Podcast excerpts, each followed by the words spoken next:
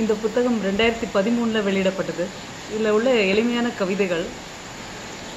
இதை படித்தவங்க எல்லாரும் திருப்பி கவிதைகள்லேயே பதில் சொல்லும்போது அதோட பலம் புரிஞ்சுது. இந்த மார்க்கெட்டிங் கோர்ஸ்க்கு மார்க்கெட் பண்ணக்கூடிய ப்ராடக்ட் என்கிட்ட என்ன இருக்குன்னு பார்த்தா இதுதான் எனக்கு ஞாபகம் வந்தது.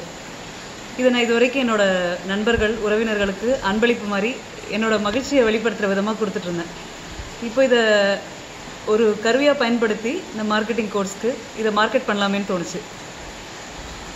அந்த அந்த இதுலேயே பார்த்தீங்கன்னா நிறைய நல்ல ரெஸ்பான்ஸ் வர ஆரம்பிச்சிருச்சு. ஸோ அந்த எஃபெக்டிவ்னஸ் ஆஃப் த கோர்ஸ் எனக்கு நல்லா புரியுது.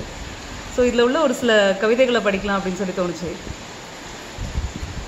முக்கியமாக இந்த ஓய்வு அப்படின்ற கவிதை இந்த லாக்டவுன் டைமுக்கு ரொம்ப பொருத்தமாக இருக்குது தொய்வில்லா ஓய்வு தொடர்கிறது ஓய்வு சாய்ந்த பின் ஓய்வு சாய்த்த பின் ஓய்வு ஓய்வில் தேடல் ஓய்வில்லா தேடல் தெளிந்த பின் ஓய்வு விழித்த பின் ஓய்வு ஓயாத ஓய்வு ஓய்வே தீர்வு ஓய்வுக்குள் ஓய்வு ஓய்வே உயர்வு.